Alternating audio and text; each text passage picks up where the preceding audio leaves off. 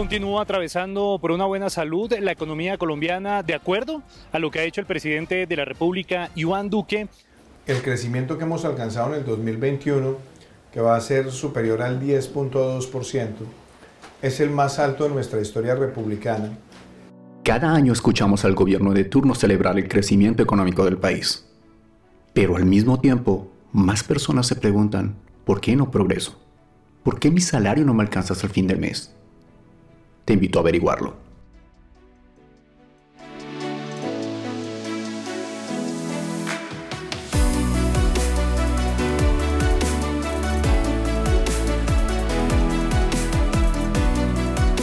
Hola, bienvenidos a Trasfondo Social, el podcast que habla de aquellos aspectos que nos afectan como sociedad y cómo podemos mejorar nuestras vidas.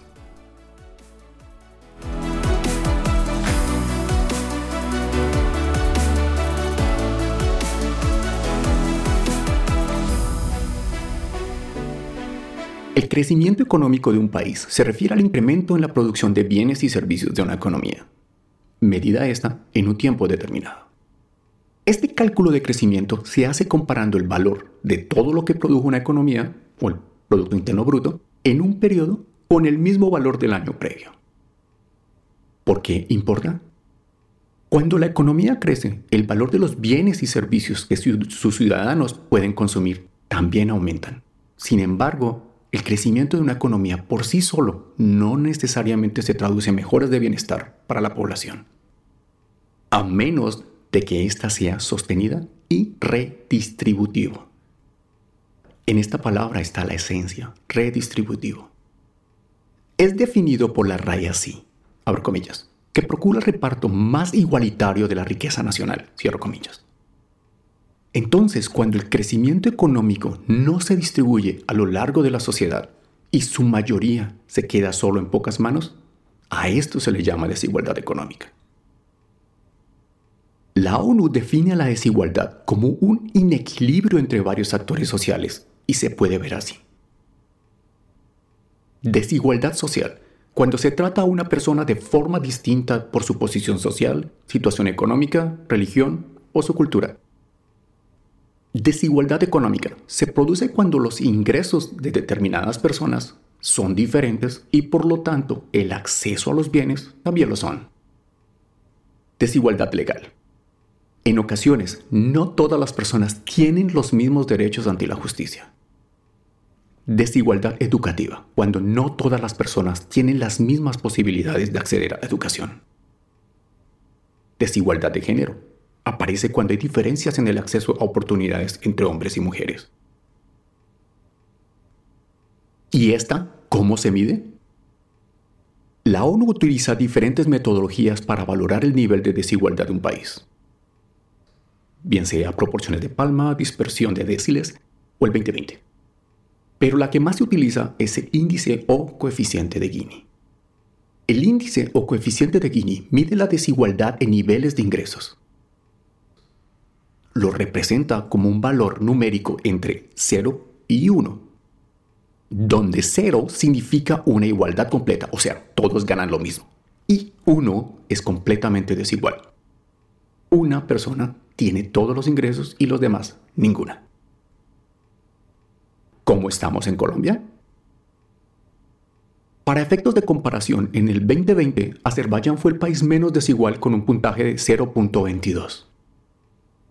Colombia ocupó el puesto 123 de 130, superado, o sea, con países menos desiguales, por la República del Congo, que fue 120, Camerún 116, Ruanda 107, Kenia ocupó el puesto 92, Senegal el puesto 89 y Etiopía el 73. Fuente, estatistas.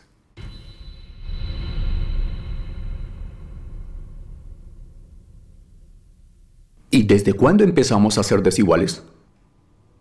Debemos remitirnos brevemente al tiempo de la colonia, cuando los españoles nos invadieron. Su intención obviamente era acumular riquezas en el menor tiempo y con el menor esfuerzo. Para ello se adueñaron de las tierras indígenas, incluyendo a sus habitantes, y les exigieron impuestos a estos últimos, por vivir en sus tierras.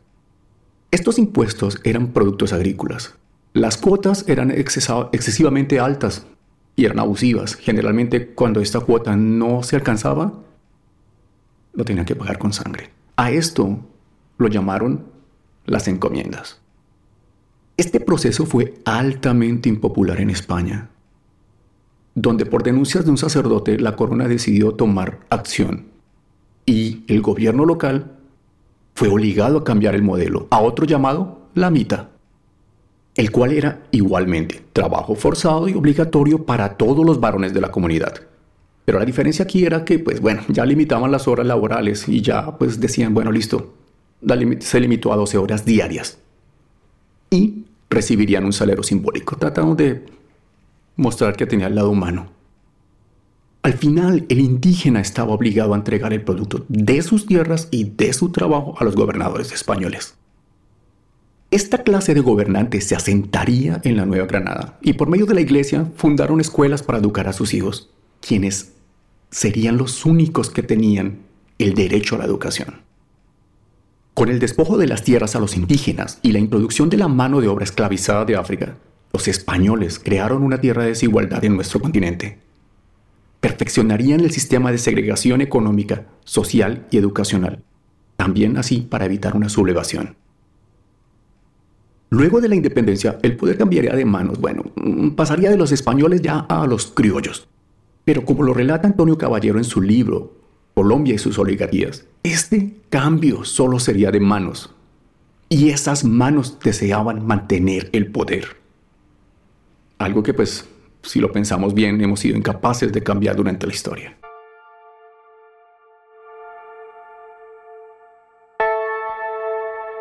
¿Y cómo notamos esa desigualdad hoy en día?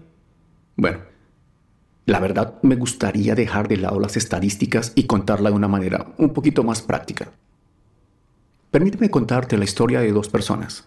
A uno lo llamaremos Pablo y representará ese 10% de las familias más pudientes del país. Sus padres tienen dinero para que Pablo nazca en una clínica privada que les ofrece un servicio de calidad. Pues para ellos los hospitales públicos no serán una opción. Este niño crecerá en un entorno que le brindará una mayor posibilidad de supervivencia en sus primeros años y así evitará la desnutrición. Su hogar es en un condominio donde sus muros y la seguridad privada le mantendrán alejado de un mundo hostil. Aquí, él socializará en las zonas de recreación con niños que obviamente pertenecen a su misma clase social. En algún rincón de su casa vivirán los empleados de sus padres, el conductor y la señora del servicio, a quienes no se les permitirá utilizar los ascensores de los propietarios o usar las entradas principales de su casa. Se les tratará de invisibilizar. Pablo sigue creciendo y pronto entrará a un colegio. Sus padres, en busca de una educación óptima y de calidad, elegirán un colegio bilingüe o con currículo británico, finlandés o americano. Para los padres de Pablo, la educación pública no será una opción. Allí, en el colegio, el niño ampliará su círculo social, interactuará con niños, pero todos tendrán los mismos medios económicos. Pablo ha llegado al final de la secundaria y nada ha cambiado, excepto que su medio de transporte ahora será su vehículo privado. Dejará la ruta escolar para sus padres el transporte público tampoco es una opción. Ya en la mejor universidad se relacionará con compañeros que le cambiarán la vida. Estos compañeros compartirán con él su tiempo libre en el club y después de su graduación, muy probablemente Pablo con la influencia de su familia o de alguno de sus círculos social de la universidad, obtendrá un cargo en una posición privilegiada. Su entorno laboral pues seguirá girando alrededor de personas de su, de su mismo nivel socioeconómico.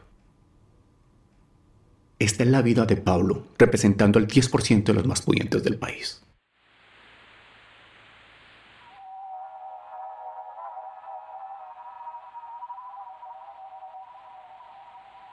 El mismo día que Pablo nacía, en la misma ciudad, Pedro llegaría a este mundo. Lo haría en un hospital público en medio del afán y la congestión.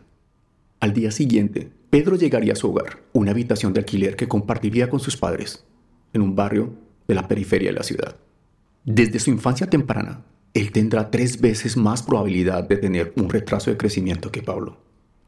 Crecerá en un ambiente hostil, donde la presión por la subsistencia la carencia de servicios públicos básicos y de presencia estatal serán la norma. Sus padres buscarán un cupo en un colegio público. Esta es la única opción para ellos, donde encontrarán una infraestructura completamente descuidada, falta de profesores, e igualmente a niños como él en estado de vulnerabilidad. Aquí se desarrollarían sus primeras interacciones sociales. En casa, además le espera a su fiel amigo y mentor, la televisión, ya que sus padres trabajan para poder mantener a la familia. Como sabemos, muchas personas no tienen las tres comidas en Colombia. Y una de las grandes motivaciones de los niños es ir al colegio. ¿Para qué? Para obtener la alimentación que éste brinda, de la mano del Plan de Alimentación Escolar o PAE pero a su vez este no cubre sus requerimientos nutricionales o la corrupción presente en muchos operadores. Si Pedro pudo completar su educación primaria, ahora trataría de seguir con la secundaria pública, donde se enfrentaría a una tasa de deserción alta. De acuerdo al Ministerio de Educación, en Colombia, de cada 100 niños, 56 no pueden culminar sus estudios. Ahora, sus mayores obstáculos a vencer serán el trabajo infantil, la carencia económica, la violencia y las drogas. En la secundaria su entorno social seguirá igual. Sigue socializando con niños que tienen las mismas carencias, las mismas dificultades.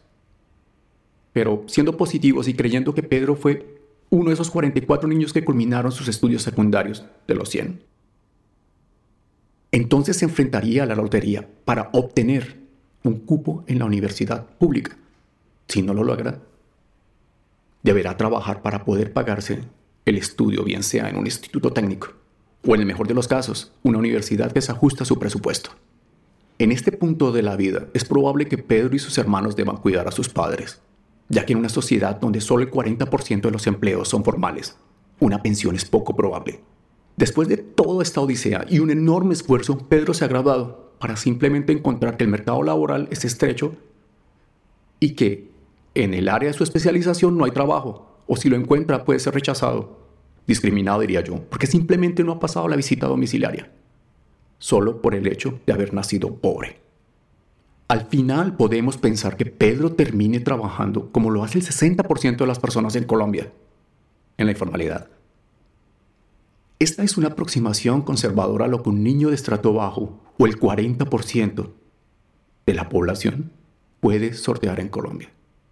Pero si este niño es campesino, es indígena o es afrodescendiente, uh, las cosas se van a complicar mucho más. Estoy seguro que tú conoces a un Pedro.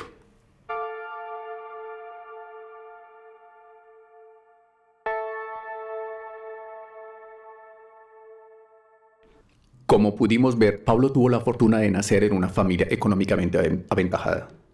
Él no eligió esto, pero aún así, él ha sido moldeado por una sociedad brutalmente desigual y segregacionista, que no le permitió interactuar con otras clases sociales.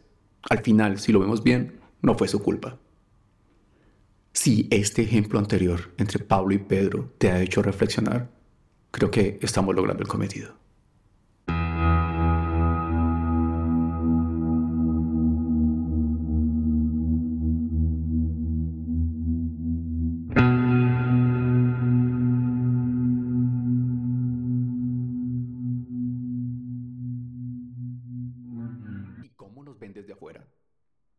Finales de 2011, el Banco Mundial publicó un informe llamado Hacia la construcción de una sociedad equitativa en Colombia. Aquí se resalta que el alto nivel de desigualdad del país es una limitación fundamental para el crecimiento económico y progreso social, catalogando a Colombia como uno de los países más desiguales del mundo. En este informe, el Banco Mundial enumera lo siguiente en Colombia. Sufrimos de desigualdad territorial, el 1% de la población de Colombia es dueña del 81% de las tierras privadas. En Latinoamérica ese promedio es del 52%. Desigualdad económica. El 70% de la riqueza catastral y financiera del país está concentrada en el 10% más rico de la población.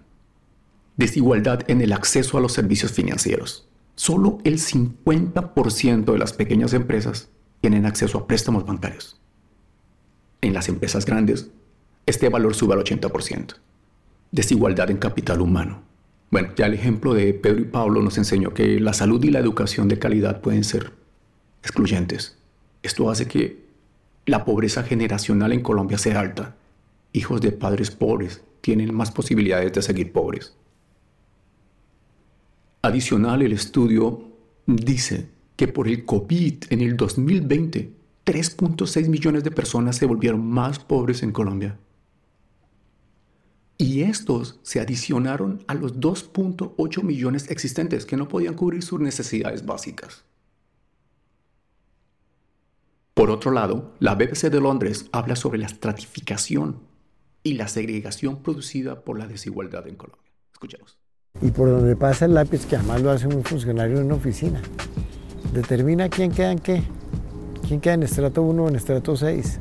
En principio todo sonaba muy progresista, un sistema para luchar contra las inequidades en uno de los países más desiguales del mundo, donde no solamente hay una enorme brecha en el ingreso, sino también en el acceso a la propiedad y al mercado laboral. Pero con el tiempo los estratos pasaron a hacer muchas cosas más. Para conseguir empleo, para tener acceso a la universidad, para el tratamiento que le dan a usted en las EPS, para la manera como usted lo atienden en los, uh, en los hospitales.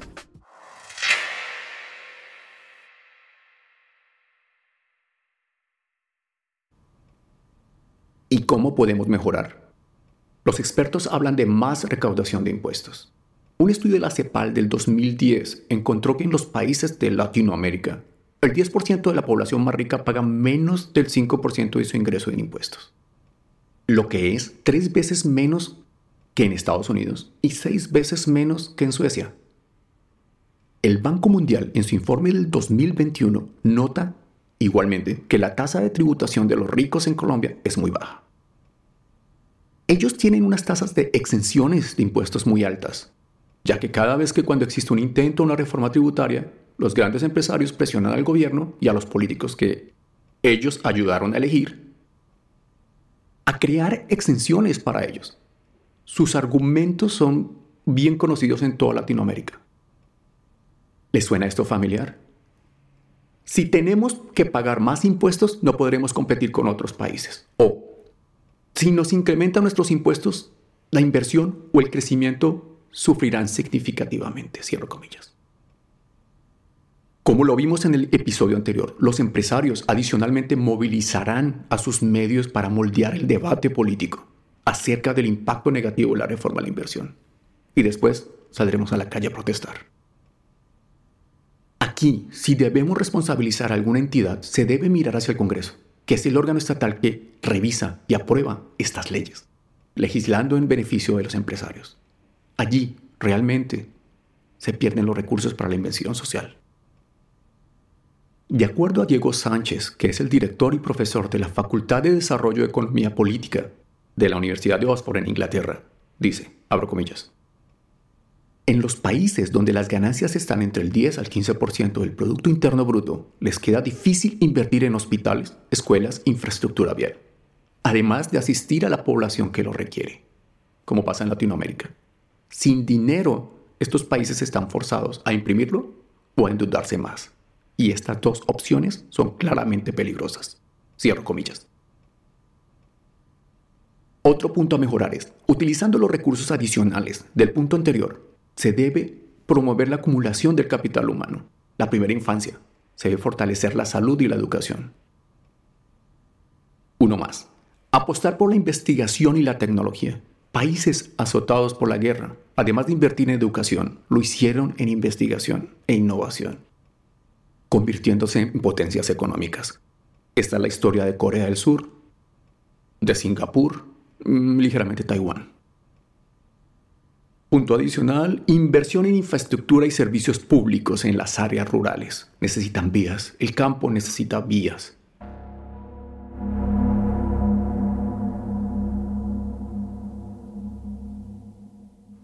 Ahora llegamos a las conclusiones. Como vimos, la alta desigualdad genera violencia, desconfianza en las instituciones, segregación, bien sea étnica y social los países menos desiguales son estadísticamente menos violentos. Este es un resumen de cómo funcionan las cosas. La élite, a medida que se vuelve más rica, ejerce más control en los políticos que ellos ayudaron a elegir, quienes a su vez deberán pagar el favor legislando para los empresarios. Viendo esto, la inconformidad de la sociedad aumenta y con ello los estallidos sociales. Los ciudadanos, a su vez, recurren a salidas populistas que les ofrecen un cambio radical. Históricamente estas salidas populistas de izquierda o de derecha siempre han sido inestables, ya que una polarización prolongada a largo plazo es totalmente insostenible. En Colombia, los líderes de extremas han perfeccionado el arte de dividir al país entre la gente y la oligarquía, entre la mayoría de las masas y la minoría opresora, o entre la gente de bien y la gente de mal. Cuando uno de ellos llega al poder, este círculo vicioso vuelve y se repite. Igualmente hemos visto que los pobres no tienen dinero para pagar una educación de calidad. Tampoco tienen la influencia política para demandar mejores escuelas públicas. Y por otro lado, los pudientes pues no tienen la intención de promover una mejor educación pública para todos. Pues por varios motivos. Porque nunca la usarán. Porque el conocimiento también genera despertar social. Y porque la mano de obra calificada devenga mejores salarios obviamente que ellos no están dispuestos a pagar. En referencia a la salud y el transporte público, pues les es simplemente indiferente, porque nunca los usarán, simple. Aquí quiero hacer un punto claro. No se debe satanizar al empresario. Su capital es requerido. Necesitamos ese capital para que el país se mueva. Lo que debemos es concentrarnos en quienes nos representan en el Congreso. Ellos deben legislar para que el crecimiento económico se distribuya y llegue a todos por medio de las leyes en un Estado de derecho. Con esto podemos mantener un modelo económico capitalista, pero adicionando lo más importante, que tenga un alto nivel de inclusión social, de inversión social. Donde esto se ha aplicado, la brecha de la desigualdad se reduce, permitiendo a todos disfrutar de la educación, la salud y el transporte público de calidad. Por ejemplo, en Bélgica, Noruega o Finlandia, en el transporte público, en un tren, puedes encontrar una mezcla de todas las clases sociales. Los servicios públicos son de calidad. Eso es lo que demuestra una mejor equidad.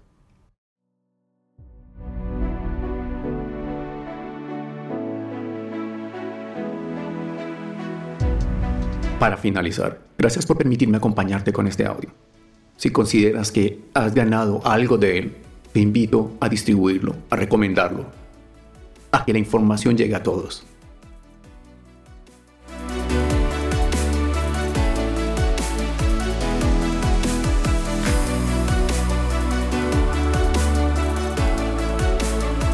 Ahora puedes contestarte estas preguntas. ¿Por qué no progresamos? Porque el dinero no nos alcanza al final de mes. Un abrazo. Nos vemos pronto.